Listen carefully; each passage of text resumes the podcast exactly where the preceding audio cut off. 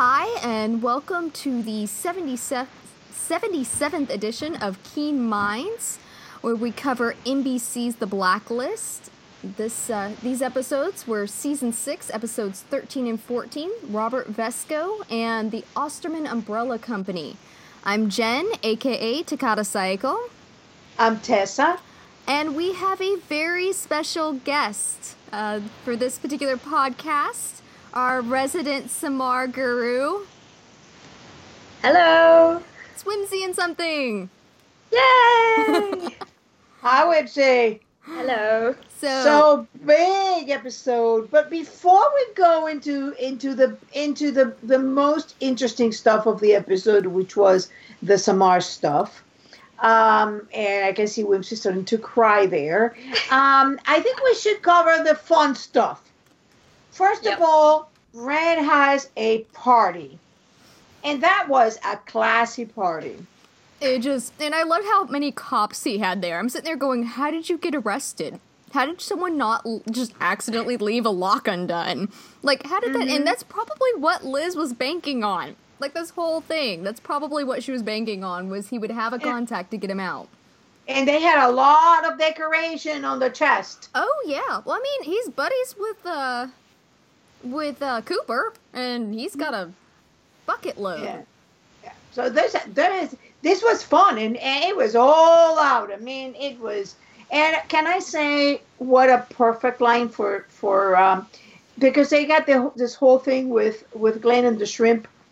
So this time I I loved it that it brought back his shrimp. We're saying we're out of shrimp, and there was a shrimp platter before. It was a lot of fun. And sweet Vontae, get that man a girlfriend. with the waitress. I, I love Vontae. I think he's just kind of got ado- gotten adopted by Red's crew, and I just hope that they protect him. if they're gonna throw him back into a life of crime, at least protect that kid. I I think he looks like the nerdy kind, so maybe he will eventually um, be trained to be the rest of the nerd. Um, I'm hoping. Maybe he'll be Red's version of Aram down the track. Mhm. Yeah, because I think he's lost Aram. Yeah. Oh And he's so cute.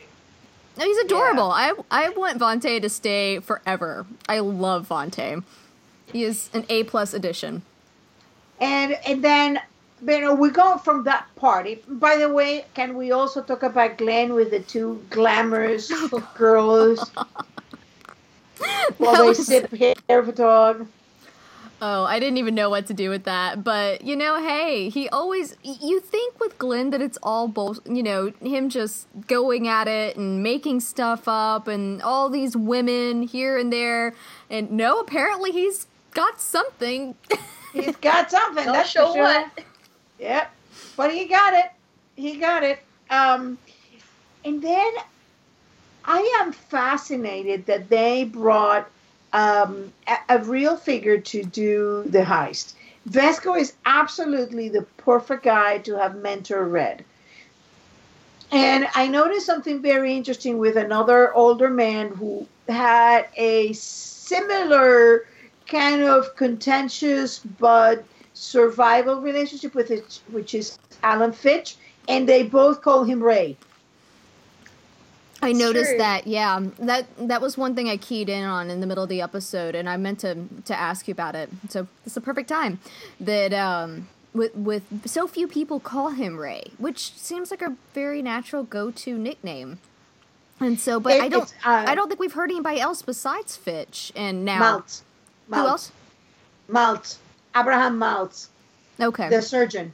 He calls Okay. him Ray. He calls him Red, but he also calls him Ray. okay, So it's interesting that the people who seem to call him Ray all come from a time in his life rather early on. And this is interesting because this is not before 1991. So I I think that those who keep clinging onto Red is not the Raymond Reddington from before the fire, they got to start letting go of that. Evidence I mean, nicknames do change over the years. Yeah. I mean, I know people who knew me when I was much younger call me different nicknames to what people call me now. yeah, mine's like a just shorter.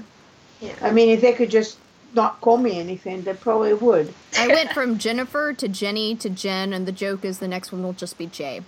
Jay. Which is funny because I sign all of my my writing stuff that I do outside of fan fiction with uh, my middle my first initial, la- middle initial, and then my last name. Yep. so there we go. Just shorten it as short as you can get it. That's how So nicknames work. let let's go into the heist. The planning of the heist was so much fun. First, the way they got Vesco. Vesco was the best. He again, this is classic Red. He got the, the task force to go after him, Keep going. and then and the, oh, he got the, the task force to go after him, and at the same time, he's waiting right there. So this is, I mean, we've had the same things done by Red. In like that's how he got Ivan. That, that's how he get all the people. He gets the, the the police to go after the people, and then he just is waiting right there to save them. Um, so I was gonna say something about Vesco, the way he was being, the, the way they caught him. yes, I had something and I've forgotten it now. I was waiting till we mentioned the cat and the whole you wouldn't it kill the cat, but you would take the Yeah. toes. So so there was there was that um uh, the, the whole bit about the fact that obviously he knew that Red is not not uh capable or willing of hurting animals. But also I found it interesting that the little apartment that that uh, Vesco had reminded me a lot of Red's little apartment that we saw in the next episode. That that weird little apartment that Liz called, you know, from that's been there since season two. And by the way, the cat's alive, which is good. But there were a lot of parallels there between the apartment and the cat and all of that. And me ending a the episode life. and me ending the episode going, I wonder if that cat's still alive. Who took care of the cat? He was about to leave the town, you know, leave town. Leave the poor cat there. I'm sure he had one of his pals who pick up the cat after he was gone and brought him to him. These people got everything. He, they say they had the entire cops in on his uh, in his pocket. I, I found it interesting that that uh, as you mentioned that apartment, that that quiet life and the and Red's quiet life. I think that they correspond to the same kind of period in, in when they're going for for a quieter life Yeah. like I- Liz uh, Kala- Alaska cabin. Yeah, I mean, it's. I think that Red would enjoy a quieter life if he didn't still have whatever war he believes is coming on his doorstep. I think that he feels the extreme need to have the the copious amounts of money, you know, for Liz, for himself, for you know, for mm-hmm. this war that he's gearing up to fight. I think it's with the Cabal. Everything you mm-hmm. said, you think it's with the Cabal. Whimsy, do you think it's with the Cabal? At this point, I have gone back and forth on the cabal so many times, I don't even remember where I'm at anymore. A little bit of whiplash. Yeah. You get that Every with other this show. episode, I think it might be, and also it might not be. I'm just gonna wait and see now. That's fair. I've You been gotta that way. the course. You gotta believe what you believe, and just stay the. What was it? But I what was it Megan said a while back? Just enjoy the ride. it's a wild ride. Until just this season, they haven't been mentioned in so long. That's usually when they pop back up, though. I mean, 'cause Yeah. that's what they did with uh, McCready. Is that he just dropped off the face of the planet, and everyone's going. Well, I say everyone. Tom fans were over here going. Shouldn't he have come back up by now if they're, you know, master spies and he mm-hmm, put all of his mm-hmm. resources to finding Tom and he's just mm-hmm. gone? Oh, there he is. Yeah. every, every Season so often, later. there's a reference to something from ages and ages ago. hmm Yeah. And, Like and the- it's interesting the way they do it. it goes I, I personally think it goes back to Bokenkamp being a feature writer that he writes this as a as a feature writer would versus a TV writer and I think that's why we have these threads that take forever mm-hmm. to get back to. Now, ladies, it's time to go into Rudiger and the I actual love Rudiger heist. I'm so glad he's back. and I regularly just- too. Huh? He's been back fairly regularly now. Yes, Rudiger. and he was absolutely hilarious. He started bawling about wanting to be this opera singer, and everybody wanted to be a football player. He was And- such a sad drunk. oh my god! Instead of the happy one, it was just so much fun.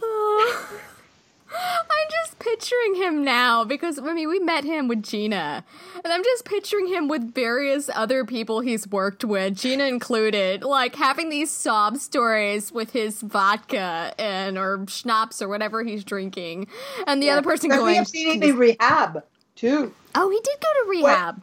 It He didn't went to stick. rehab when he when he crashed. Of course not. When he crashed at daughter's uh, Passat, and then it was something else, and now he's like totally drunk, bawling about his dream of being a tenor. I just I Not a race car driver. I loved the line of born with schnapps in one hand and a detonator in another. Yeah. it was absolutely perfect. I mean, that heist was brief. Um, not not much to discuss because it was just like the. It was a lot of the stuff that Red was talking in season five. Uh, a treasure hunt, uh, clues. They go their music this time in the clues, and their um, you know things that were hidden that were supposed to be lost. So we're we're going back in the same thing. And if we go and look at Cape May, it's it starts to have a little bit of the feel of that because there was also a treasure hunt. I have a question for you. For both of you. Do you think that Red really did get duped, or do you think that he just had Vesco take a portion of it elsewhere?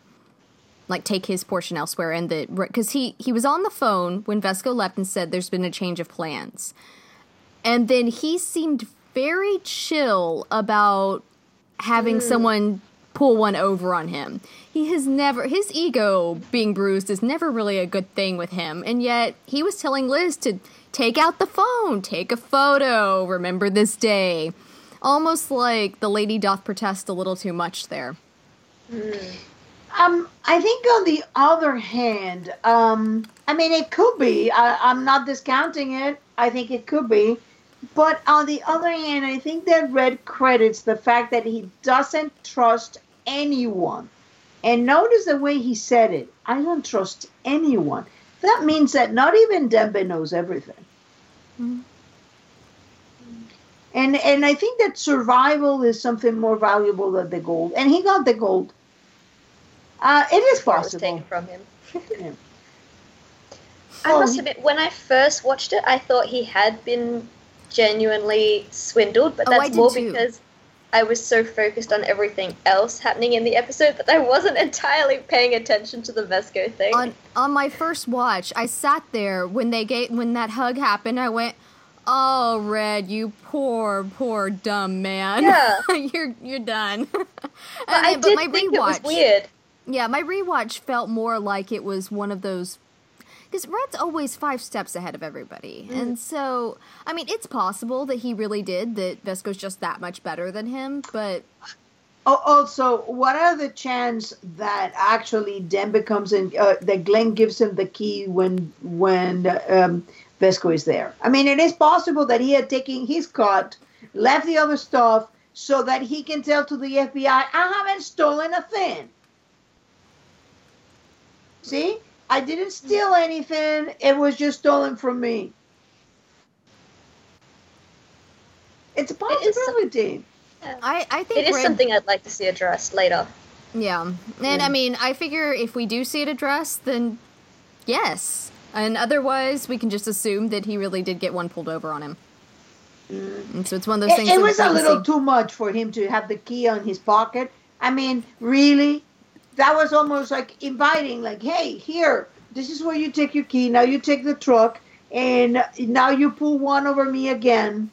And meanwhile, I got my gold, my part of the gold. For all you know, what Vesco stole is a bunch of painted stuff. that would be nice. Well, I mean, I assume they were supposed to split it, so I mean, it could be mm-hmm. that that he only let him take a portion of it. You know, that the other half, or maybe more than half, he had routed elsewhere, and so Vesco thought that he was. Yeah, more than half because he was covering all the expense of the thing. Yeah. Um, Maybe it will come back as some part of the larger plan. Yes. Yeah. Well, he's always filling the coffers. I, I thought it was a, it was a very interesting high fun. I mean, it had everybody and Glenn going on the stage and, and saying fire. I mean, That poor fireman. What would possess you? And then Liz, hey, I know who that is. mhm. yep. I think she's the only person who's ever just called him Mr. Carter. Mm. That was fun. yeah. Yeah, especially after the car ride that he she had with him. Thou in the in the student, thou I mean call him Mister is is quite a um Oh, I forgot that- about that. But I mean, Yeah. he he did help her um, get into evidence, the evidence Yes. lockup back in season Yeah. five. oh they they work quite a bit together and mm-hmm. they work pretty good together too. Yeah. So I think that that is that covers the heist. It was excellent. I love seeing the entire crew. I love seeing Hetty. I love seeing everybody, even if it was just for a short time. I love seeing them all. I do And too. the way Red described them all at the start, hmm you know, Mhm. fresh faced ones, guys to solve everything, girls to handle the guys. I loved that line because That was it's so heady. So heady. Mhm. And oh, okay, we have to talk about Hetty and and Rudiger's scene. At the bar. yeah. What Oh, was it? yeah. Unleash the German or something like that? Cue the German, unleash the German, something along those lines. Yeah. and just throwing the drink at her. It was great. Yeah, Rudiger was really drunk this time. So we know that he's not a when things don't make me happy, he's not a good drunk. No, that's what I said. Such a sad drunk. Such a sad drunk. Yeah. Uh, I think that then that I mean that covers a heist. Anybody has anything else that you want to address? So do you want to go into Liz and and, uh, and Ressler? They have very little to do this time. Um, yeah, I, I, that scene in the library though was kind of fantastic. Poor Yes. Bress. He does get painted as the dumb jock sometimes, and that was was the line that he hadn't. Right, had that's as many in high books in, school. in high school. Yeah, and then turn around. We're going to the opera, and I thought it couldn't I get more boring. was it was great. Um, there was there was not a lot of, of for going on for Liz and, and Ressler that is not really directly related to Aram and Samar. Um, I mean, they were up. They were they, they go to you guys go do this. You guys go do that. That Cooper was directing. Um, well, to be fair, a lot of times that's what Samara and Aram are doing. So yeah. They Yeah. they've never been fantastic about balancing their characters. They typically have one or two in the forefront, and then everybody else is kind of on. recedes into the background. Yeah, on you know this needs to happen, so go do it. you know. Yeah, I think I think before one of the two things that I that I forgot that probably do not actually belong in the Samara rest in the Samara and Aram stuff is the fact that Red got the pills and he's being on this juicing stuff and and healthy foods and then apparently the pills are for him because uh, Dembeck handed him to the pills and he just took one immediately and started taking them. Yeah. Well, you know, I'm back in season, still waiting for the doctor to come back from earlier in the season. yeah. Mhm. Well, I was gonna say back in season three, because for a very long time I've I've wondered if we're gonna lose Red in that final episode of the show. You know, if the his redemption arc will be dying to save Liz and Hmm. and giving her a chance. But in season three, when that painting showed up, um, who we assume, you know, or at least at the time we assumed uh, was Katarina sending it. Um, I remember thinking at the time, you know, I'm wondering if maybe he was ill. You know, if it was some sort of very lengthy, and I've got some sort of mini meta out there somewhere talking about it, but that maybe he had some sort of degener- You have no idea about it when they said, Are you ill? You've no idea. That was when um, Dr. Was it Rifler or Shaw that asked her? Not not Rifle, um, the other Oh. doctor. Yes, the one that was working with Dr. Shaw. Yeah. I- yeah. Um, no, this was back in season three with the painting that that I had this Mm-hmm. this thought that you know maybe he had some sort of degenerative disease that was slow killing but would eventually take his life, and that theory is coming back around. The the more information we're getting, it's it's interesting. Mm-hmm. Well, the, the it, it, was certainly that thing about the the juice and the fruits and the whole thing and the tai chi. Um, so I do wonder if that is something to be said about Red being sick. And I and somebody was in Reddit was was going about. I wonder if that's going to be something like, and that's how they're going to link everything together, like Kirk needing a blood relative. I wonder if this is how we're going to go back. But anyway, um, well, the, the, the one thing that we know is that they're not hormones. So they're, uh, Stark was doing things with genetic diseases or with diseases of the of the motor cortex. Mm-hmm. But also remember that that Red was poisoned in 415. That's true. It might be a continuation they, of that. And they said we have no idea of the lasting effects. So that's, that's a very good point. Yeah. So we don't know what what is going to go there. And the second thing is that there was a very interesting moment about Red and Liz when he gave them the case of the Osterman Company. They looked at the picture of, of uh, with Katarina, said that represented the things that she couldn't have, especially after she betrayed the KGB.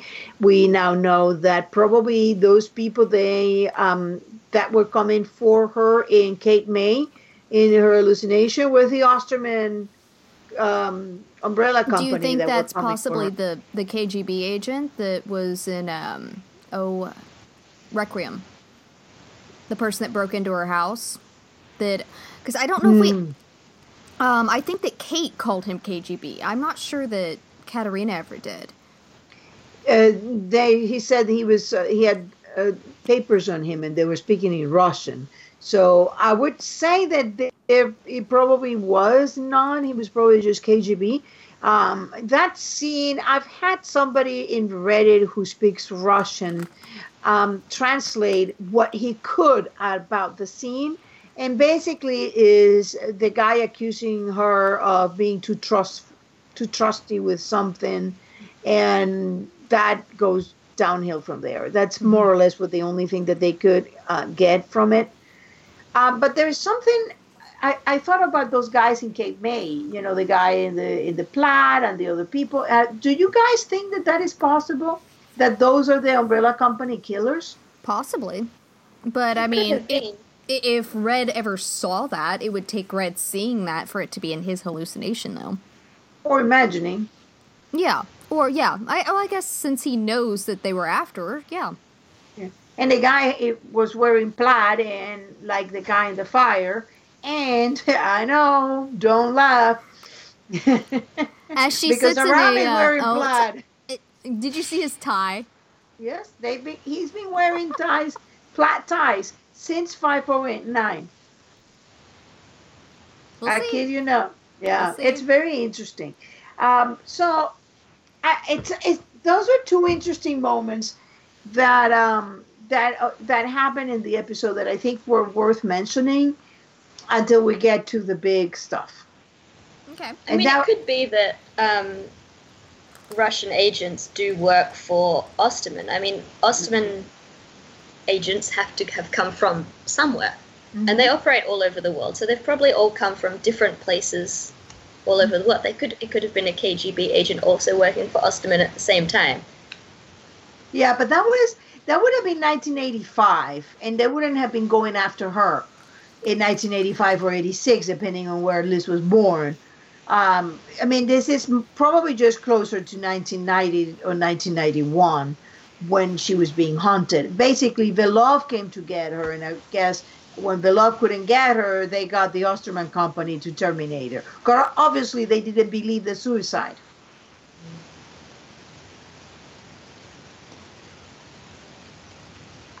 All right, are we ready to move into Samara and Aram? No, Cooper. Oh, sorry.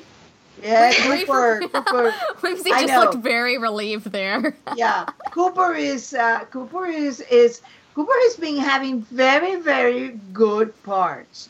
He's the one that saves Red. He's the one who says no. Just if there's still a few minutes, we still get a chance to to. So this is the same thing. He saves Red. He saves Samar um, he goes tried out to, at least anyway. Yeah. I mean, he gave it an A plus effort because you had. Yeah. I love that line that he had. You know, where the guy calls and says, "Where, where is uh, Levi?" Levi. He's like, "I'm sorry, the FBI wouldn't even know where to start." I guess it's just a non. Uh, what was it? A, a non. Uh, Non-event. Non-event. That was it. Yeah. So now, he- yeah, he can't say Red has committed any crimes. No, he was gonna give us the gold, and the guy gold was stolen. Um, he was. Um, did he kill anybody? Not to my knowledge. Where's Levi? Probably disappeared with uh with Samar. Um, He could be anywhere. hmm Yeah. Um, it. I mean, it, I and and I tell you, um, Harry Lennix really killed those scenes. Mm. They were they were great, great. He's So- always he's always on top of his Yeah. game. I've never seen him off his game. Yeah. But but they were they were tough scenes because they were short, so there wasn't a lot of go on to to really get in the in the scene. Yet he managed to convey, you know, the the the seriousness. And I love the way they say, well, you know, if you don't if you don't uh, cooperate, you, you know, basically, uh, that kosher relationship is over. Yeah, well, I mean, he threatened him the same way that he threatened the president. You know, I will go public with this. That's become his new go-to. hmm You you don't. You just don't mess with Cooper's task force. No. They're like his children. You don't mess with them. Yeah. He, he will out you to the entire world. Whatever you have done, Cooper will tell because Yeah, he let me- knows. Let me ask you. Let me ask you both this: How much do you think Cooper knows about Red? Everything, all, most of it. I wouldn't think all, but I do think he knows more than it's made to look like he knows, if that makes sense. At the very least, he suspects something's up. He might just not know what exactly. I What I don't know. I mean, I've I've had your theory consistently for what a year or two now that he he's known Red for years and years and years. I I could go either way. I mean, I could see him having had prior, you know, you know, good good relationship with him. You know, uh, have known him very well. But I could also see him not. You know that that he'd only had you know a distant sort of knowledge of him. Hmm. Interesting. Do you think that they know um, his real Red's real name? I think that I find it difficult to believe that if he had known who Red was, that he would have gone out of his way to run the DNA Ah. test and hand it over to Liz. I don't think, uh, and th- we, this may be where we disagree. I don't think he's interested in manipulating Liz. Mm-mm. Okay. Ripsy. I'm with Jen on that. I mean, we see um, Cooper constantly trying to take Red down a peg when he thinks Red's gone too far. And he's always protecting his task force. I think if he honestly knew that Red wasn't Red, I don't think we would have got this far without Cooper having said something to that effect. Okay. Now, did you know? I, I could did be you- wrong. Did you realize what you two just did? Oh no, what did we do? You basically have completely proven my assumption that what um what I ask is who Red really is, and I never said that not really Raymond Reddington. Red, I said who Red really is is his real identity, but you're assuming immediately that he's not the Raymond Reddington, and that is exactly what the showrunners are counting on. When he said I was someone else, he doesn't mean in 1990. He doesn't mean that he wasn't the Raymond Reddington that that did all those things. It just that that's not his real name, and he gave us when Liz when Liz was asking him in in uh, when he was going to be killed, um, executed. They said Liz was asking about who you were, and then he goes on about his mother and his father. And everybody thinks that he's he was just going on a tangent and ignoring the question. I think he was answering the question. I think he was telling that my father excommunicated me, like totally threw me away, and I had to become someone else. And he was already using a last name not his, Reddington, to go to the Naval Academy because the father didn't had completely disowned him. Well, either way, there is something up with the whole Red's identity slash name, Wait, all that. Wait, what? There's something going on with that? There's something going on there. I missed Whatever, something. whatever it may be, I think if Cooper knew it, he wouldn't have not said at least something. That's is the point that I was trying I- to make. I think that I can see us not seeing him say something to Reddington because something could be Yeah. said off screen so that it's Mm. kept secret from the Mhm. audience. My issue becomes, and the way Tessa just described it, yeah, I could see that. In which, if you assume that Red that we know is Liz's biological father, and that Red that we know has also been Raymond Reddington for many, many years, and that he has lived in those shoes from, you know, back before Liz was born. And if both of those things are accurate, I could see Cooper letting, you know, if he knew, letting it go. Now, if either of those things were false, either one of them, and he knew, I have oh a hard, would I have a hard time believing he would keep that from Liz. yeah, I agree. That's what I'm thinking. That people tend to think is an either or. It's it's an either. Is either red is not red or is not Reddington, and I think it's both. He is red. He has been Reddington, and he's that's not his real name. He has been someone else. So that's that was um my my last thing about this. So I think it, with, not anybody has anybody anything else about um. Okay, so it's a Samar and Aram time. you also finished with your coffee. I feel like that was, Just a- then, yeah. that was an extra sad face right there. Yeah, I'm So- not sure if it was about the coffee or Samar. Or both.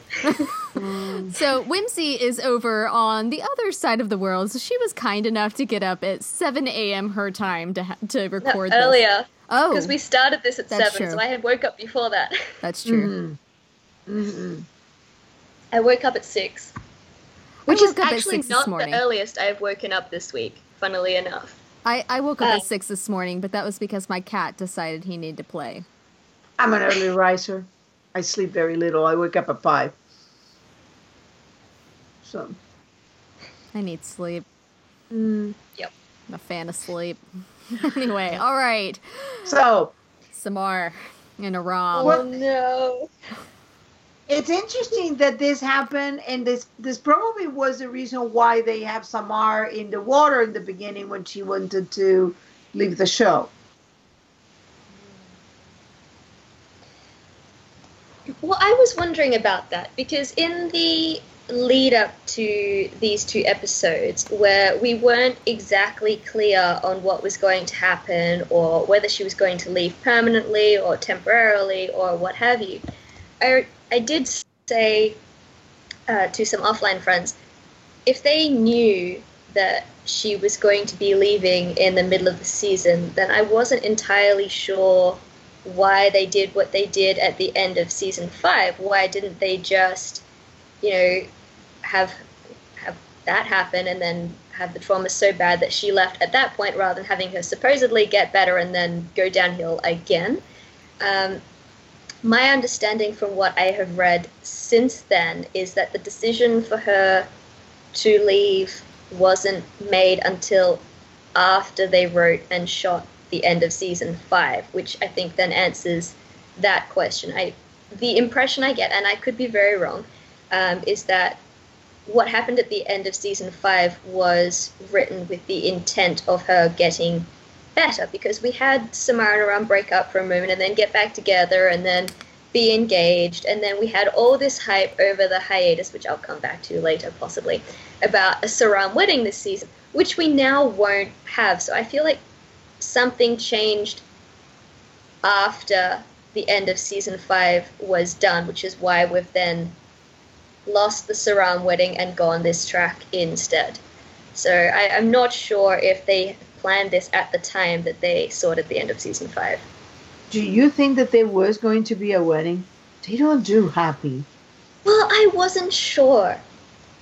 Because, and I've said this on Tumblr, with every other show, I get a feeling of what it could or could not happen. But with the Blacklist, I've lost that because they've done so many insane things over the years. Every time I've thought they can't do whatever, it's too insane, they won't do that. They go and do it. And every Mm-hmm. time I think, surely this has to happen, it doesn't happen. So I've given up trying to definitively say, I think this will happen or that won't happen because I just can't feel for it anymore. I can't guess it anymore. Um, I did think, and this is, I think this is the one thing that really irked me more than anything else um, with this week's episodes, was that they gave us so much hype about the Saram wedding happening and then didn't give it to us. I feel like that was really mean of them, especially if they gave us all that hype knowing that it wasn't going to happen. If they had planned a wedding and then something changed, I could understand the mistake, but if they did it deliberately, that makes me really mad. Well, Jon has been known to say that he would protect the Keen family and then murder Tom. So, Yeah, exactly. Exactly. so They don't do happy. Happy doesn't exist for these people. that's I mean, I. That's have not a, inaccurate, but there's also there's a difference in, and this is this is me. I told Whimsy when the rumors started. She and I had a talk, and I said, "I am here for you, friend. I have been down this road, and it's going to hurt like hell. And if you need anything." Well, that was the first thing I thought of when the rumors started. I was like, Jen is the one who will understand this pain. Yeah, I've been there. It took me a year to get over it, and I'm still not over. Oh wait, no, I'm still not over it. Uh, a year and a half later. will you ever be? no, no. Um, the only time I will potentially be close-ish to it being over is if Tom pops up at the end, and then I'll go. I still am not happy with you people, but we're on the road to forgiveness. we're on the road to forgiveness.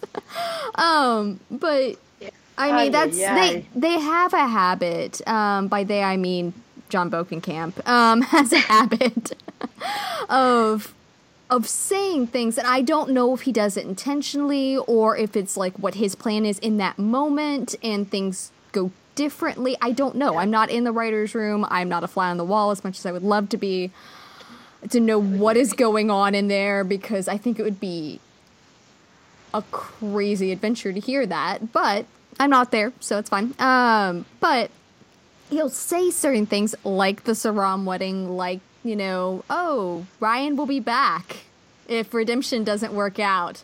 Hey, Ryan's back. Now we're killing Tom.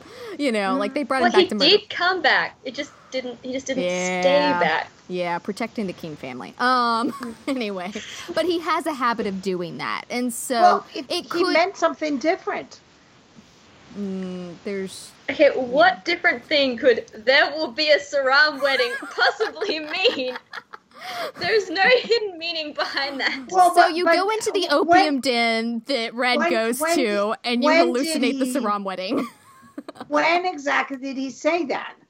It was Uh, it in season five. numerous, in numerous articles over the hiatus the summer hiatus. between five and Yeah, six. but then that could have been before they that that um that um it was decided that she wanted to leave. well, and that But that's exactly what right we're up saying. until just before season six started, and apparently the decision for her to leave was made over the summer. oh, Uh, Wow. That's what I read in the Instagram post. Guaranteed, I am still half asleep right now, but nope, we can't bail Jon out of this one. Um, yeah, well, it is.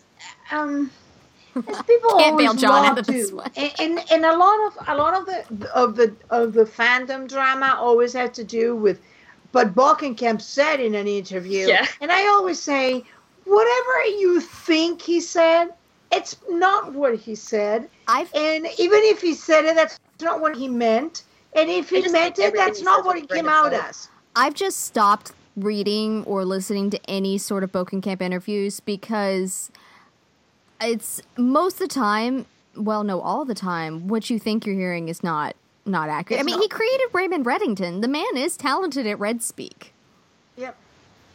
And for all we know, we could have a later episode this season where Aram hallucinates a Saram wedding, and boom, there we go. He goes into the opium den. Plus, I mean, remember that we don't we don't really know where the ending is because at this point they already got a season 7 So we don't know. I mean, she's not dead.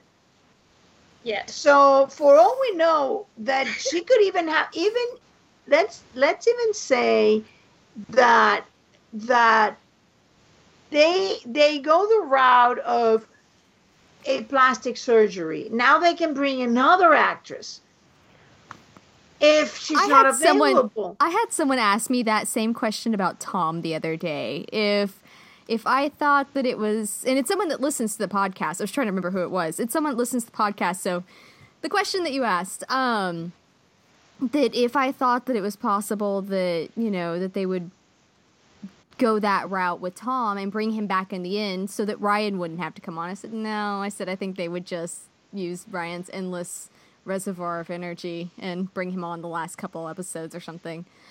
But uh, I mean, I don't think it would be that difficult for to bring Mozhan back. I mean, depending on No. what she's on, they would work with her schedule. I mean, they could bring her back for the last episode or so. I mean, you you could have a really good last couple episodes that they if she brought wants everybody to back. come back though. That would be the key, yeah. Yeah. Because Ryan has been a very good sport about it, even though it wasn't his decision to leave. He's been an excellent sport about it because he But showed up. At, Mosama was his decision, her decision. yeah. Yeah. and so that would just depend on on what was going on with her and if she was willing and if they chose to do it. I mean, if they felt mm. like the writing was going there, and mm-hmm. so yeah. But I'm saying that the the option writing wise, the fact that they didn't kill her off, mm-hmm. That Tells you a that lot. leaves it does leave it open. Yeah. And I feel that her having gone into hiding at the end of 614, I feel like that can't possibly be the end of her story. There's no resolution there. The only way to resolve that story is for her to technically come back at some point. Um, but it's just a question of will she? Well, now, now she has become another um, parallel of Katarina Rostova. Mm. Yeah. Imagine that So- another spy becoming another parallel to Katarina. Yeah. So so it, I mean it, as I I'm I'm going um and I posted in Reddit but I haven't posted yet in in Tumblr. I'm going through the stories that we've been told because even though I mean we're on way past 100 episodes and it seems like if if you're getting a feel that the stories are being repeated, the stories have been repeated. Mm. You're not you're not inventing this. They're the same stories. They're father stories, mother stories, sibling stories, romantic stories, uh, betrayal and revenge. And you mix these things. You got good fathers, bad fathers, terrible fathers, bad mothers, good mothers, terrible mothers, even worse mothers. Um, and they just keep mixing the same elements, and I, they're all coming into this this mythology. But I thought it was an absolutely outstanding vehicle for Mozhan in this last episode. Yeah. Oh, she was I brilliant in it. I, Yeah. I do have a question though. Um, speaking of mothers, Whimsy, what was your reaction and feelings towards the whole baby mix up and also her her uh, change of mind, Samar's change of mind? I have had a lot of mixed feelings on the topic of a Saram baby for a long time, and I have been resisting writing an essay on the subject. Um, so I was really, I was really concerned about the possibility of the show actually trying to address that subject. Um, but then the way they ended up doing it in 613, 614, I was actually really pleased with the way they did it. It was beautifully done. It was a lot better than anything I had ever been uh, expecting. So I was quite, I was actually quite happy with that. That was one of the few things I was really happy with, uh, because Samar has said as far back in season three that she didn't want children. That in her mind, it for women it was like having two full time jobs, whereas men could have both and women couldn't. And I really liked at the time that she was bold enough to say that because there is such a stigma and such a sh- such a shame sort of put on women who make the decision not to have kids. And I thought it was very cool of the show to have this female character saying, "Nope, not interested." And so, as much as a Saram shipper, let's be real here, a Saram baby would be absolutely adorable. Um, I was also a very very pretty child gorgeous child, and uh, honestly, I could go on about that.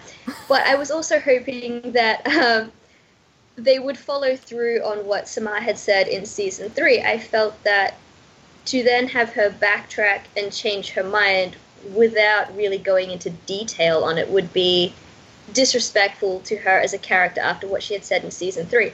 My only exception to that would have been, and this is what I had thought going into this episode, and um, that's why this episode uh, was handling of that is something I loved so much, was that knowing Aram, Aram is not the kind of guy who would make Samar do all the work if they had a kid. So if they had a kid, it would be more like they both had one and a half jobs, because Aram would. I feel like Aram would be the kind of dad who would be itching to get in there and do his part and then some. And I feel like Samar would figure that out. And I feel like the only way she would then have kids after what she said in season three was if she goes, Yes, maybe I thought that about other guys, but with Aram, I know it won't be like that. And that is basically what she said in this episode uh, was that, you know, Aram changed everything. And now, you know, she had changed her mind. She just couldn't have kids now. And so I was really, I was really glad to see it put exactly the way that it was put in this episode. I thought it was very well handled. It was very well handled, and and they all were really good about it. I mean, those yeah. scenes were powerful, emotional, without being maudling. And I am not a shipper, so I'm you know anything that just thinks of too much sentimentality just gives me the creeps. Uh, but that was okay. I was actually okay. Those were it was a it was a pleasurable thing and basically because in didn't end well, I realized that I am a bit of a masochist. There was sadist in there, but. And then the bit at the end of season three where Aram finds her at the restaurant and they drink the wine anyway. That was just the beautiful way to finish that off. That poor plant. I mean, was she drinking iced tea? Is that what she or Coke or something? And he's like pouring. I, my first round of watching it, I thought there were two waters, but the second round, I'm like, that's a darker liquid. What did he just pour into that poor plant? the plant will live, I'm sure. Might have even been a nice and refreshing. No more water, Posse. It's Coke here from from now on. Bring on the sugar. oh my gosh. no, but that was such a sweet moment there, and honestly, that I think that's why I, I think it made when she did leave even more poignant because they they made yeah. their decision together. I mean, things changed. Um mm. and you know, the situation changed and I I mean, I knew when she walked away I was like, "And she's she just lied to his face and she's gone." You know, and it was made for I mean, she was protecting him. As much as he was trying to protect her, she was trying to protect him. And so, who, who do you think was right? Was, was I don't think right I decision? I don't think there's a, a right or wrong there. I think it was two people desperately trying to protect the one that they love. And neither of them could both succeed in that respect, because yeah. for both of them, protecting the other meant sacrificing themselves, which is the direct opposite of what the other was trying to achieve. Exactly. So it was a no-win situation.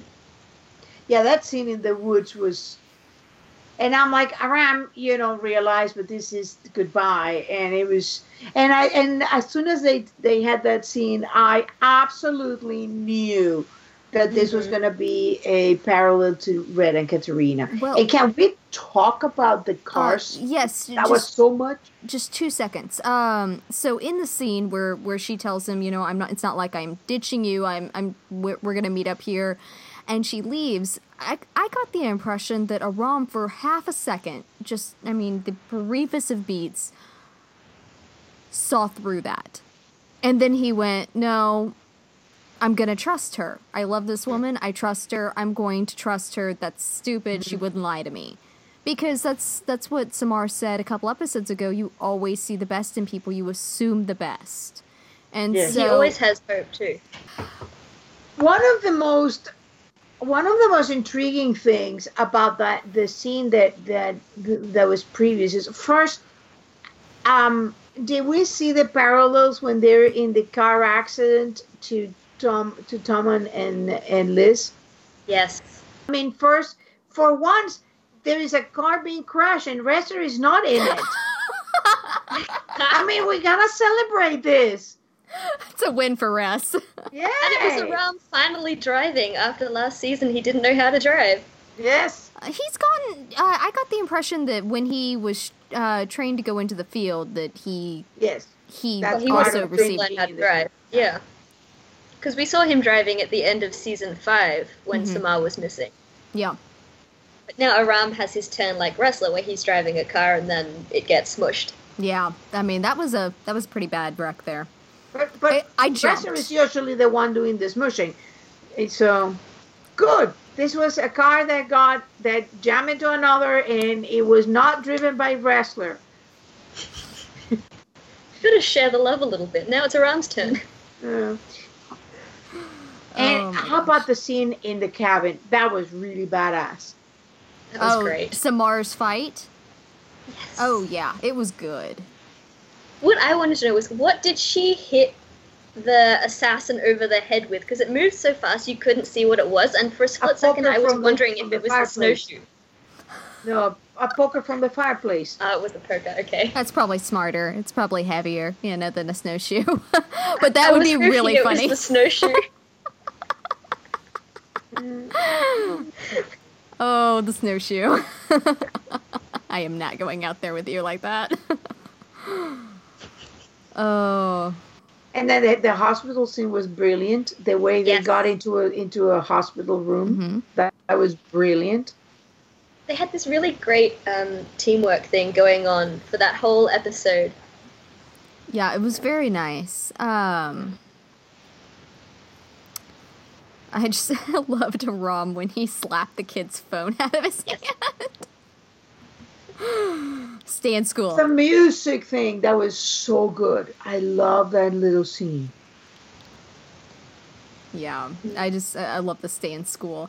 Uh, Aram just keeps getting the entire episode. He kept getting hit with new stuff and just going, "Okay, okay, let's do this." You could kind of see him pepping himself up, finding out that Samar had probably, what was it, dropped a token? Was that the phrase? Yeah. Yeah. Uh, Voted you know- on killing people. Yeah, and he was like, "All right, moving on." just Don't have time to worry about that right now. We'll Yeah. come back to that. circle back around to that, hun. Mm. Well, it was, um, and I I wanted to to talk ab- see how you guys feel about that, uh, about you know, Levi and and I mean they were somewhat involved. If it was in a romantic relationship, it sounded to me more like a like a Gina and Tom than anything else. Yeah, Mm. I I think that I think that Levi was probably much more interested in it. Well, I mean, because she came back to Levi at one point, Yeah. And so like I don't know. I think that I mean I think a lot of times, at least in spy shows, you have that that very thin line between partners and romantic partners. And, Especially in and Levi's people that- left Yeah, well, Levi got married. Uh, no, no, he, broke got up with engaged engaged. the girl. Um, and then and dropped left. the fiance to try and go back to Samar, but and it was Samar But he- yeah. But Um, he did take the, the dome thing to, to save Samar, which Yeah. is in, incredible that, you know, after that is like, now you're going to get killed. Yeah, I mean that was I I kind of got the impression that I mean, I think they did it in part to bring him back um because it was a familiar face. I love him. I was kind of sad to see him die. I the I I love. I know you and I've had this conversation, Whimsy. I am I have this huge crush on Odette. I don't know if I'm pronouncing that correctly, but um, I have had a crush on him for many many years, and so every time he pops back up, I'm like, oh yay. Yeah, I mean, like I was sad to see him die, but only in the fact that he went as far as he did. Hmm. Because he did go that far, yeah, Red, smother him. I was And- and- disappointed that he became the villain because as much as I don't like Levi and I have never liked him, I was sad that he had to become the villain. I know when he came back, I was like, "Oh, Levi's back." But I was hoping that he would at least be an ally to At least Samar try. and yeah, in whatever this storyline was going to end up being. And then he ended up being the bad guy, and I was so disappointed. I think It- it would have made more sense if he had tried, but then you wouldn't have had that lovely conversation between Red and Levi that paralleled to Yeah. Katarina. I Yeah. mean, like, I. There was a definite reason for it, but character development wise, it was a little shaky. Well, I, I do understand it. I, I I disagree there. I think that it was in the genre. It's Mm. totally expected. Yeah, and, and that's a I mean, possibility. it's- would, Expanded. she would, as soon as they said dementia, said, "Oh my God, she's toast." And that's true. I mean, th- it might have just been that, like, we just don't have a choice. I mean, because he, he was mm. telling Red, you know, we feel the same way about this. I don't want this, but there's no no way around it. I mean, I guess the alternative would have been to have locked her basically in prison for the rest of her life. I mean, Yeah, exactly. it's put her on. I mean, and you know that that wouldn't have stuck. I mean, Samara wouldn't have sat around that way. Oh no. And so, I mean, but if anybody would have the ability to reverse something like that, re- you know, realistically, people on the cutting edge of medical technology, I mean, Israel is. I mean, they have some top notch scientists there that are coming up with insane steps through medical research. And. But apparently, they didn't feel like wasting time. so. Well, I think I think it was important that that you know the story they're telling is the story of Red and Katarina. So it the moment they went there, you knew where they were going. They were going for, and it, I think it made a lovely thing because they did it um, when they when they were paralleling uh, Tom and Katarina uh, you know, it gave one flavor of Katarina. Now they're paralleling with with Samar. That's a very different flavor that you're getting. And I think when you start combining all this, it's like the people looking at the elephant from all these points of view. And the more points of view you're getting, the more you start understanding what the woman really was like. Yeah. And, Uh, and I love the way that Red killed. I was uh, gonna say, by the uh, way, Did did you? it was the uh, death of a traitor. Yes, Yeah? it was. I mean, Yeah. just like Mr. Gray in season one. Yep. like uh, Newton Phillips. Mhm. People who are were betrayers of, and um, I, I always got the feel that Newton Phillips was also military. So that's that's an, an agent, an officer who becomes a traitor. That's not just the whatever something happens to this low level employee. That's not Kaplan who got a, a bullet in the head like Anslo Garrick did be, for abusing the trust. That was a traitor's death. Yeah, I actually saw that actor on a Brooklyn Nine Nine episode a few weeks ago, and I was like, I had to look him up. I'm like, who is this man? He looks so familiar. Who is he? Oh my gosh, it's Mr. Gray. Mm-hmm. That's right. He was on that. yeah, yeah. Mm-hmm. But it's interesting with Levi now being dead, um, because I was I was saying this to Jen last night, last night my time, that the only way for Samar to really come out of hiding is if they somehow manage to get the Osterman Umbrella Company to stop hunting her. And how exactly are they going to do that? And I would have thought that yes, Levi has been the traitor in this sense, but as he said, he didn't really want to do it. And I would have thought that if they had any hope of cancelling the contract on Samar, that Levi would theoretically be an important part of that if they could manage to convince him to call it off. And now we don't have that option. Well, I've been thinking about that through the day because, especially with my rewatch of it, um, because the two options that you and I discussed were Oh, convincing I mentioned someone. four. Okay. Four uh, options. What would you like to say? The four options. so it was either um, Samar gets better somehow and and, and therefore is no longer a threat, and they can prove that, therefore contract is called off.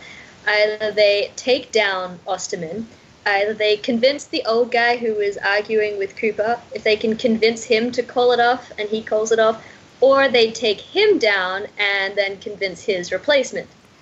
So I've been thinking about this through the day, and Red made the comment that he was that he wanted to go at the umbrella company because of Katarina. Like that's where his original hatred for them came from. And so I think we are going to see I, I think the most reasonable approach I mean because if they just get one person from Mossad to call it off, someone else from Mossad is going to call it right back on, and and then on the guy that just called it off, you know. And so it's that's kind of counterproductive. And so I think what they'll end up doing, um, what what I what I would see them end up doing is going after the umbrella company themselves and dismantling, basically doing to them what I've been wanting, what I desperately wanted them to do to St. Regis at some point, and they never did drove me crazy. And they won't now that Tom's gone, but oh, that drove me crazy. Like if- Um, if, anybody should have been on the blacklist, it was St. Regis. Well, well, um, the the well, you you can't really take St. Regis down because St. Regis will always exist. You call it what you want, and maybe you shouldn't be taking kids off the streets or whatever. You should do maybe with a little more uh, ethical way. But there is always going to be covert agents. oh yeah. And Yeah. a But covert agents that survive is a covert agents that is well trained. I meant the organization that McCready started, not necessarily covert operatives out there, just St. Regis that That are manipulating children. Yeah. and so, Well, I think Gina took care of that. Well, I don't know. I just always assumed Gina turned around and took it over. She's an opportunist.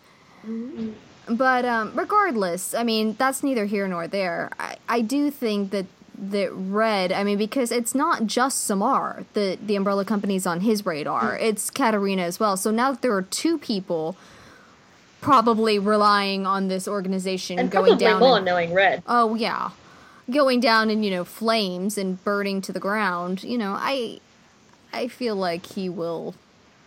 So, so that man, now we know that at one point, what what we don't know is who was who was um, a Levi for Katarina. Say what? Who was Levi Oh, for oh, Katarina? you mean the parallel for Levi? Yes, Okay. and who was red for for um, and so and who was whoever that helped Katarina escape. So there is that interesting moment there at the end. Um, and honestly, it's. I, I've come. I, I'm at a better place with Red personally, but I still find it very therapeutic when people, you know, haul off and punch him or slam him into things. And I was it's so just- not expecting Aram to oh, do I that. was like, It was I, so if he, like Jen, non-violent de- demeanor and all these things. She What? never comes to two blows, but boy, she loves writing bad stuff. I love how you think to I Red. don't. bold, bold assumption, my friend. Um, not saying I Well- do, not saying I don't. Um, but anyway, you know, I, I was expecting it because he was such. When we've seen Aram in that super heightened emotion, I mean, he pulled a gun on the head true, of the did, yeah. CIA. I it, he when put in a highly emotional overrun of emotion sort of situation excuse me he just he reacts violently and through those emotions there's just there's He- He's no, not the pushover they make him out to be. no no he's Not a very kind person but you push him too far and you crack him and he's going to crack you and that's so he's getting in Red's face and he's right there and that that was the first thing for me. Once he was in Red's face and all pretense of politeness had been washed away. Oh, the like- look in his face was great. Oh, I'm like, dude, you're going to get your nose broken. Like this is happening, waiting for it, waiting for it. Boom, there it is. Um, but what I was going to say was the comment that he made and the way that they uh, situated the camera angles was beautiful. So Aram says, "No, no, no, I can't be happy without you." And the scene, um, and I actually put up a gift set this evening, um, which broke my freaking heart doing it. I had to go make a fun gif after it to get over it. I haven't Um, seen it yet. uh, go look when we get done. it's it's heartbreaking, but with each word punctuating, we look at red, and his his whole expression is heartbroken, and then Liz looks like someone punched her in the gut, and Ressler is the third one that just looks he's like he's stealing himself so he's not gonna break down with him and i Because love that he's the one who knows exactly how it feels because he's already th- lost audrey and uh, Tom. Yeah. Liz lost Tom, Rest lost Audrey, and we think Ra- Reddington lost Katarina. Whether she, he knows she's alive or if she is or what have they you, he can still never lost be her. together. That's Yep. what he says to Levi. It was the you manipulated Aram in order to, Oh, and that now made you he has mad. to live. Yeah. And that is exactly. They just told us what is Red thing. He you have compromised. to live with knowing that it was your act. He compromised our reason- cupcake. Now they can be ever together. Yeah. And so I just the way that they they shot that scene with him saying that and it going around to the three people that knew so deeply what that meant and that Aram was joining them in that was just absolutely heartbreaking. It was so and painful. that's what I've been saying for a long time. Mhm. You know, Aram had to join the the ranks of the damaged. I was was- really hoping he wouldn't. I mean, I know that he had to eventually, but I was so ho- hoping that he wouldn't.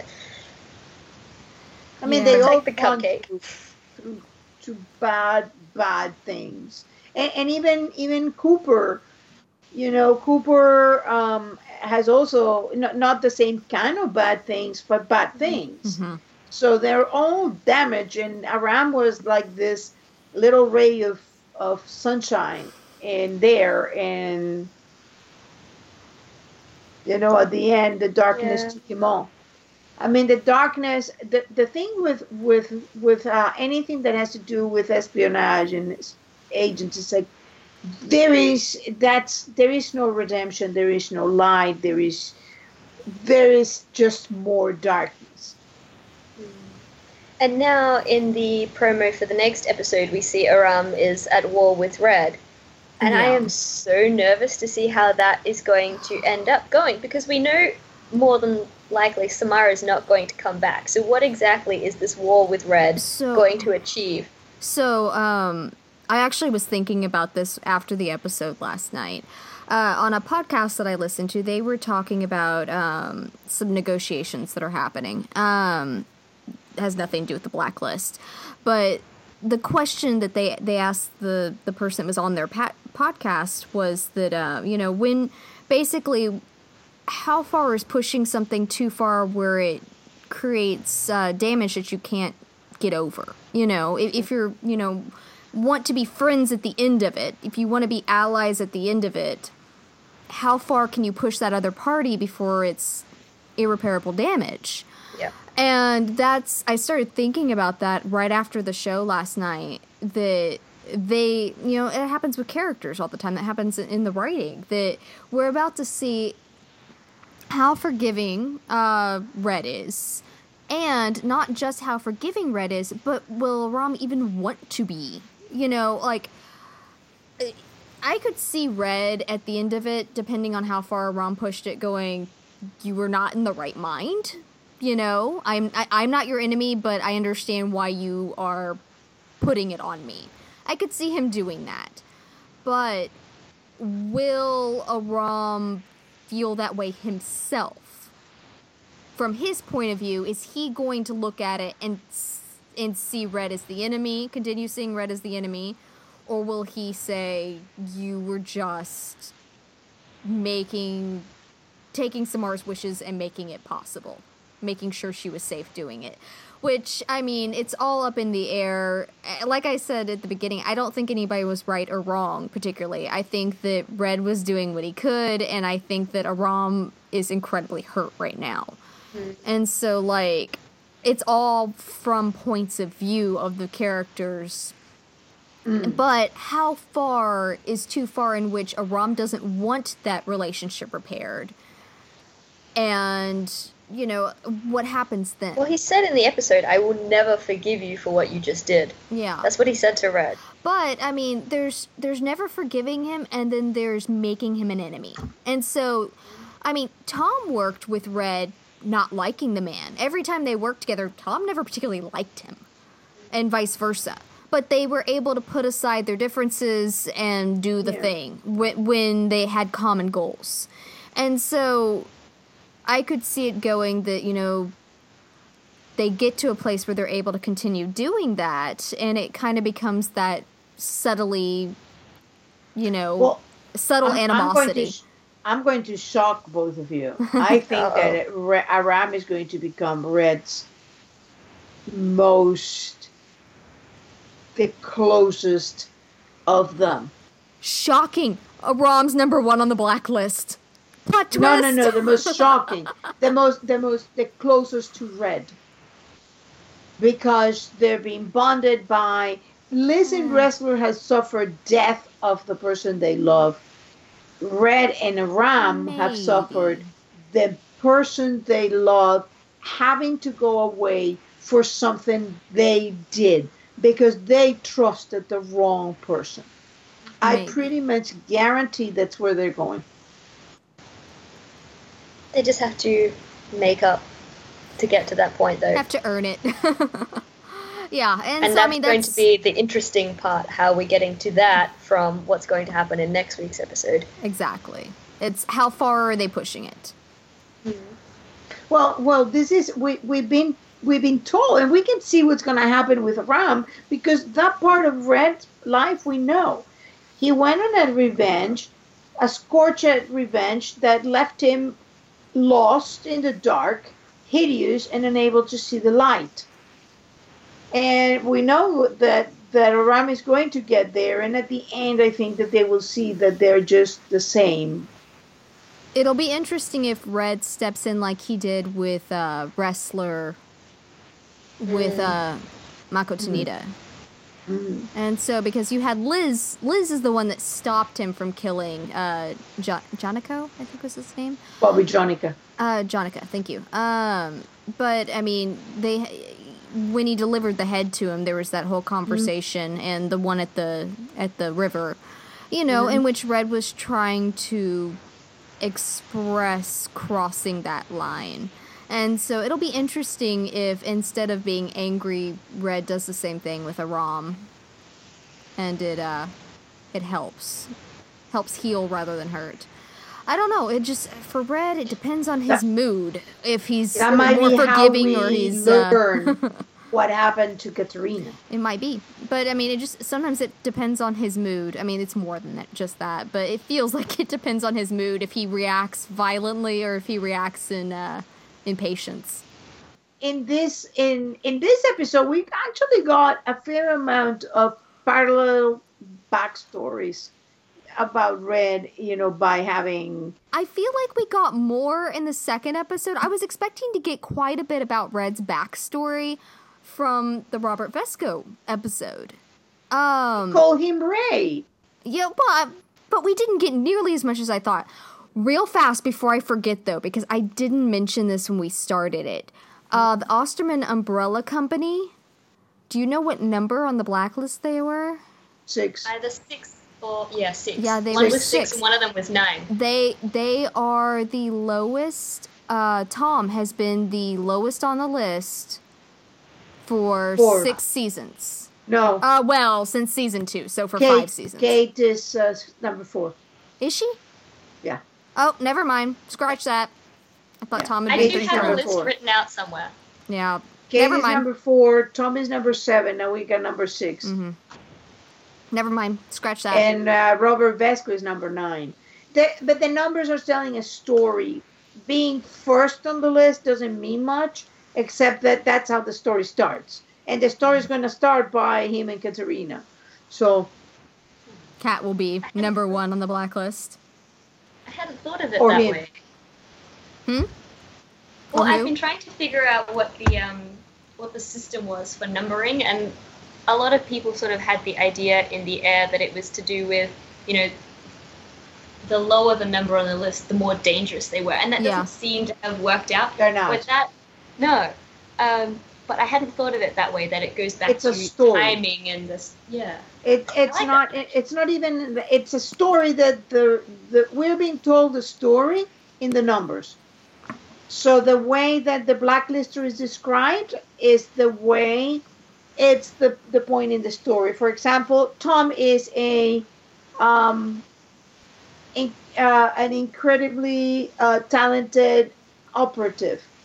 Um, if, when we get, for example, to the description of Scottie, it's a creature, uh, um, a manipulative, a manipulative creature whose own husband couldn't trust her, and then that is followed by the Capricorn killer, a creature that is able to survive in hostile environments.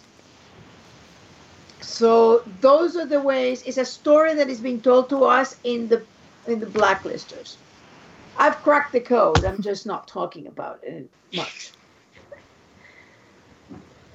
It was a lot of work. Well, I mean, I think that's. Do you ha- do you guys have anything else to add?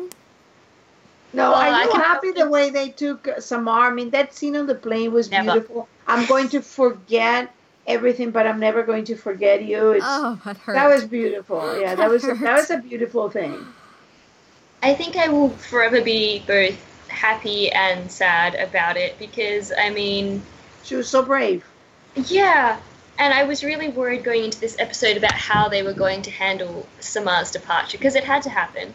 Uh, but I was worried about how it was going to happen, and they did a beautiful, beautiful job of it, um, much better than I was expecting.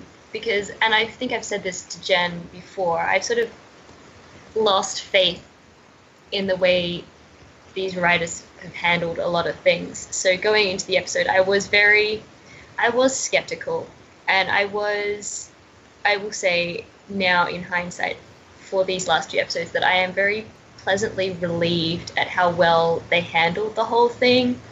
Um, it was a lot better than anything I expected, but at the same time, Samara's my favorite, and now she's gone, and I am, I am devastated, the way devastated. the way you just described it is how I feel about 508.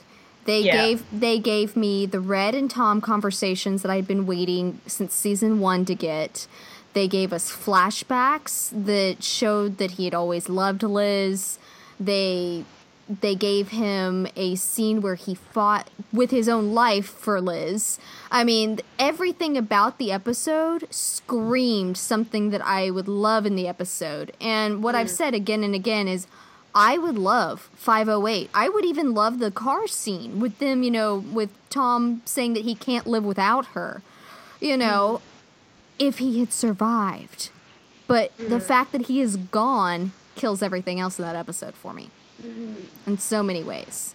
Um, but that also Not is. being a shipper has definite advantages. Ah, well, yeah, no. But at the same time, there were a lot of um, personal headcanons and wishes I've had for Saram Yeah. that we that were all ticked off by these last two episodes. That I was I was really pleased to see. I wish we had got all of them earlier, but we did get Yeah. some eventually. Like we got Aram bringing her breakfast in bed, which is something I've always thought would totally happen, and I was so glad to see we actually got that. I do have a Things like question though. I do have a Uh-oh. question about that.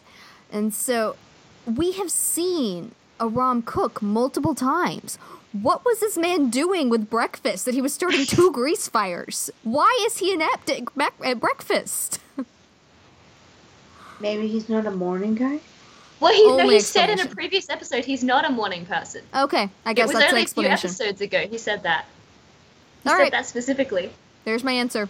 He was still See, asleep. my my head canon was always that Aram was not a good cook. So Well, I mean, I know we've seen him cooking, but have we seen him do it well? Is the question. That's fair. That's fair. Well, at least it's not Liz that burns pancakes made out no, of in- Liz burns that come waffles. out of a box. Liz burns w- frozen waffles. Waffles. Yes, I mean that's hard to do. well, she did try to cook them in a pan on the stove. Who so does that? Yeah, but it's also like the story of the cold spaghetti. I mean, the woman is a disaster. I mean, she did. well, she Aram did did, manage. to- have.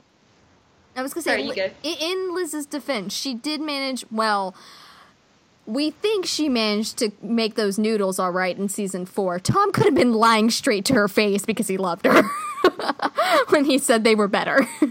but I like to believe that Tom wouldn't have even lied Whatever about she that. was eating in that cabin in Alaska did not look appetizing. That soup. Mm-hmm. That was It's- probably just okay. This is nutritious, and that's it. I'm pretty sure that the only reason Liz ate things that were not takeout was because she married Tom Keen. Like, she's more likely to starve to death than anything else at this point. Yeah. So I think that, that that pretty much covers. I, I think it was a beautiful send off of, of a character. Um, um, Can I- you just take I- a moment to appreciate Samar's face when Aram said there might be a piece of his finger in the orange juice? Because that was delightful. I liked the bit where uh, where he said, "Okay, we've got um, uh, French, French toast, toast, and browns. all of your favorites. Those are none of my favorites." Yeah. so that happened. Say what? What? That those were not her favorites. No, she she No, made she said that. yeah. She said Aram said- said it's all your favorites, and Samar is so none of my favorites, but I love you anyway. I also uh, you, we can't leave this episode without making a comment about the "you're tall." yes, I was so glad they brought that back. You are tall. Ah. I love how that's become the stand-in for how beautiful she is. That was so sweet and so perfect. And the little kiss she blows him there. like you were such a nerd, but I love you. Well, it's it, it, it's been, I- and I do I do want to uh, uh, say it, it's been a very interesting character development for Samar. I mean, she started this this really hard ass. Um, it almost feels like she was sent to get Reddington by the Mossad in order to get her to work with Reddington. That's my feel for it, and uh, you know she's going through this this hard things and she was working for Mossad was still was working for it for the FBI and yet at the end they they brought her into a character development that was really interesting so I, mm. I thought it was like it was great Yeah. I mean, she's always been a hard ass, but I've always thought that she's ha- got that big sort of inner softy on the inside, and it's not so much that she's changed, but more that Aram has just brought that out a little He's, more. he's given her a safe space to be able Yeah. to. I mean, with her Yeah. past and all the the trauma that she's been through, I could see where she'd put up a lot of walls. Yeah, well she'd, she'd she knew that, the protect Osterman herself. company was coming for her. Eventually one day if she even like stepped the wrong way uh, did you guys notice that Osterman is the same name that the guy in Elias Surkov the real agent had No, I didn't put that together. Brian Osterman I did not put that together. they do like repeating names on this show. They do. How many Toms have we had? And how many Kates? about or cats? seven. Oh, Ga- uh, Kate and Catherine and all the things. We are about seventeen. It confuses me every time. Uh, we've only had one with. Jennifer, so it's, I'm it's okay. very. No, we're not. We have had a few minor characters We've had a couple. Jennifer. Yeah. Yes, Really? the first Yeah. the cop that was killing people in um, Miss Rebecca Thrall was Jennifer. Was she? Okay. And there was a character, a couple of, of minor characters called Jennifer. Apparently, Jennifer is synonymous with murder. Who knew? All right. Mm. I'm, I'm not sure I want to know what Kate is synonymous with. I think of Kate Kaplan with uh, with the uh, blacklist. the so- name means uh, purity, so I'm sure we'll get interesting things about Catherine uh, Catherine in there. And uh, the funny thing that nobody has mentioned is that Aram knows about Dom. He does too. I, but does he know who Dom is? No, but I he don't knows think that made that he connection. tracked Red there, and Red was not pleas- pleased to see him there. So that is something that he can put in something that whatever that was, I'm sure that I can exploit that. and you know what? Dom's coming back, so maybe he does some research and tells Liz to get back at Red. That would be interesting. That might That be would on be the a nice twist in Aram's war against Red. And that might be on the unforgivable side because people that get anywhere close to that tend to end up dead. Mhm. Sorry, I'm It's being uh, it's definitely going to be very interesting uh, what's going on. So, uh, do we have anything else? All right. Well, uh I'm sorry to see Samar go, but I was happy to have Whimsy on the episode. Thank you for coming, Whimsy. And I didn't Thank cry. you. I was expecting to cry on this It's- podcast, and, I did you not. know, you were smiling. It was better than what I did in 508, where I just sat there like a catatonic, bumbling idiot. Yeah, no, I mean that's before alternating with definitely murderous uh, impulses. Yes. Oh no, that was later. No, the complete like utter blankness was because it was uh were we were we s- that was on Thursday nights and I think we recorded the podcast like that Friday and I just I didn't I've still not done a full rewatch of 508. I never will. Oh, it's so good. I, I think it helps that I am half asleep and I haven't quite got through the less than whimsical stages of grief yet. I haven't. I'm not totally angry yet, Well, she's but not I will get there. dead. She's just gone away, That's and now she can come back. I, I'm I'm skeptical that she will. I'm I'm not convinced that she will come back. I would like her to come back, but that's not the same. Well, now you gotta stick with Aram, and uh, now that he has joined the club of the broken hearts, And I can write all the fix it fix now. Uh, yeah, fix it fix are the way way to handle it. That's that's Yep. how I handle it. Already plotting one. yes. All right. I- I think it's just helping me with the smiles that there is a dog sitting right behind this computer fair. here who keeps uh, jumping on me. As noisy as it has been when he keeps dropping the ball on my computer, and I feel bad for you when you have to edit that, but I I'm not sure that'll be editable, but uh, he just wants Tessa and I to throw the ball for him. So Yeah, he does. He's coming to say hello. He, he's now sitting just behind the camera, glaring at me because I stopped throwing the ball. All right. Are we? what's the problem with you? You got a problem? Throw the ball. Look, He was dropping it on the computer. It was being noisy. There we go. Um. So do we have anything else to add? No, I think I'll it was a great cry some more. episode. All right, then you can catch us on YouTube, iTunes, and SoundCloud, and you can talk to us on Facebook, Tumblr, and uh, Twitter. And if you are interested in talking with Whimsy, please tell us how we can get to you. You can find me on Tumblr at Whimsy and something. All right, and so until next week. Until next week.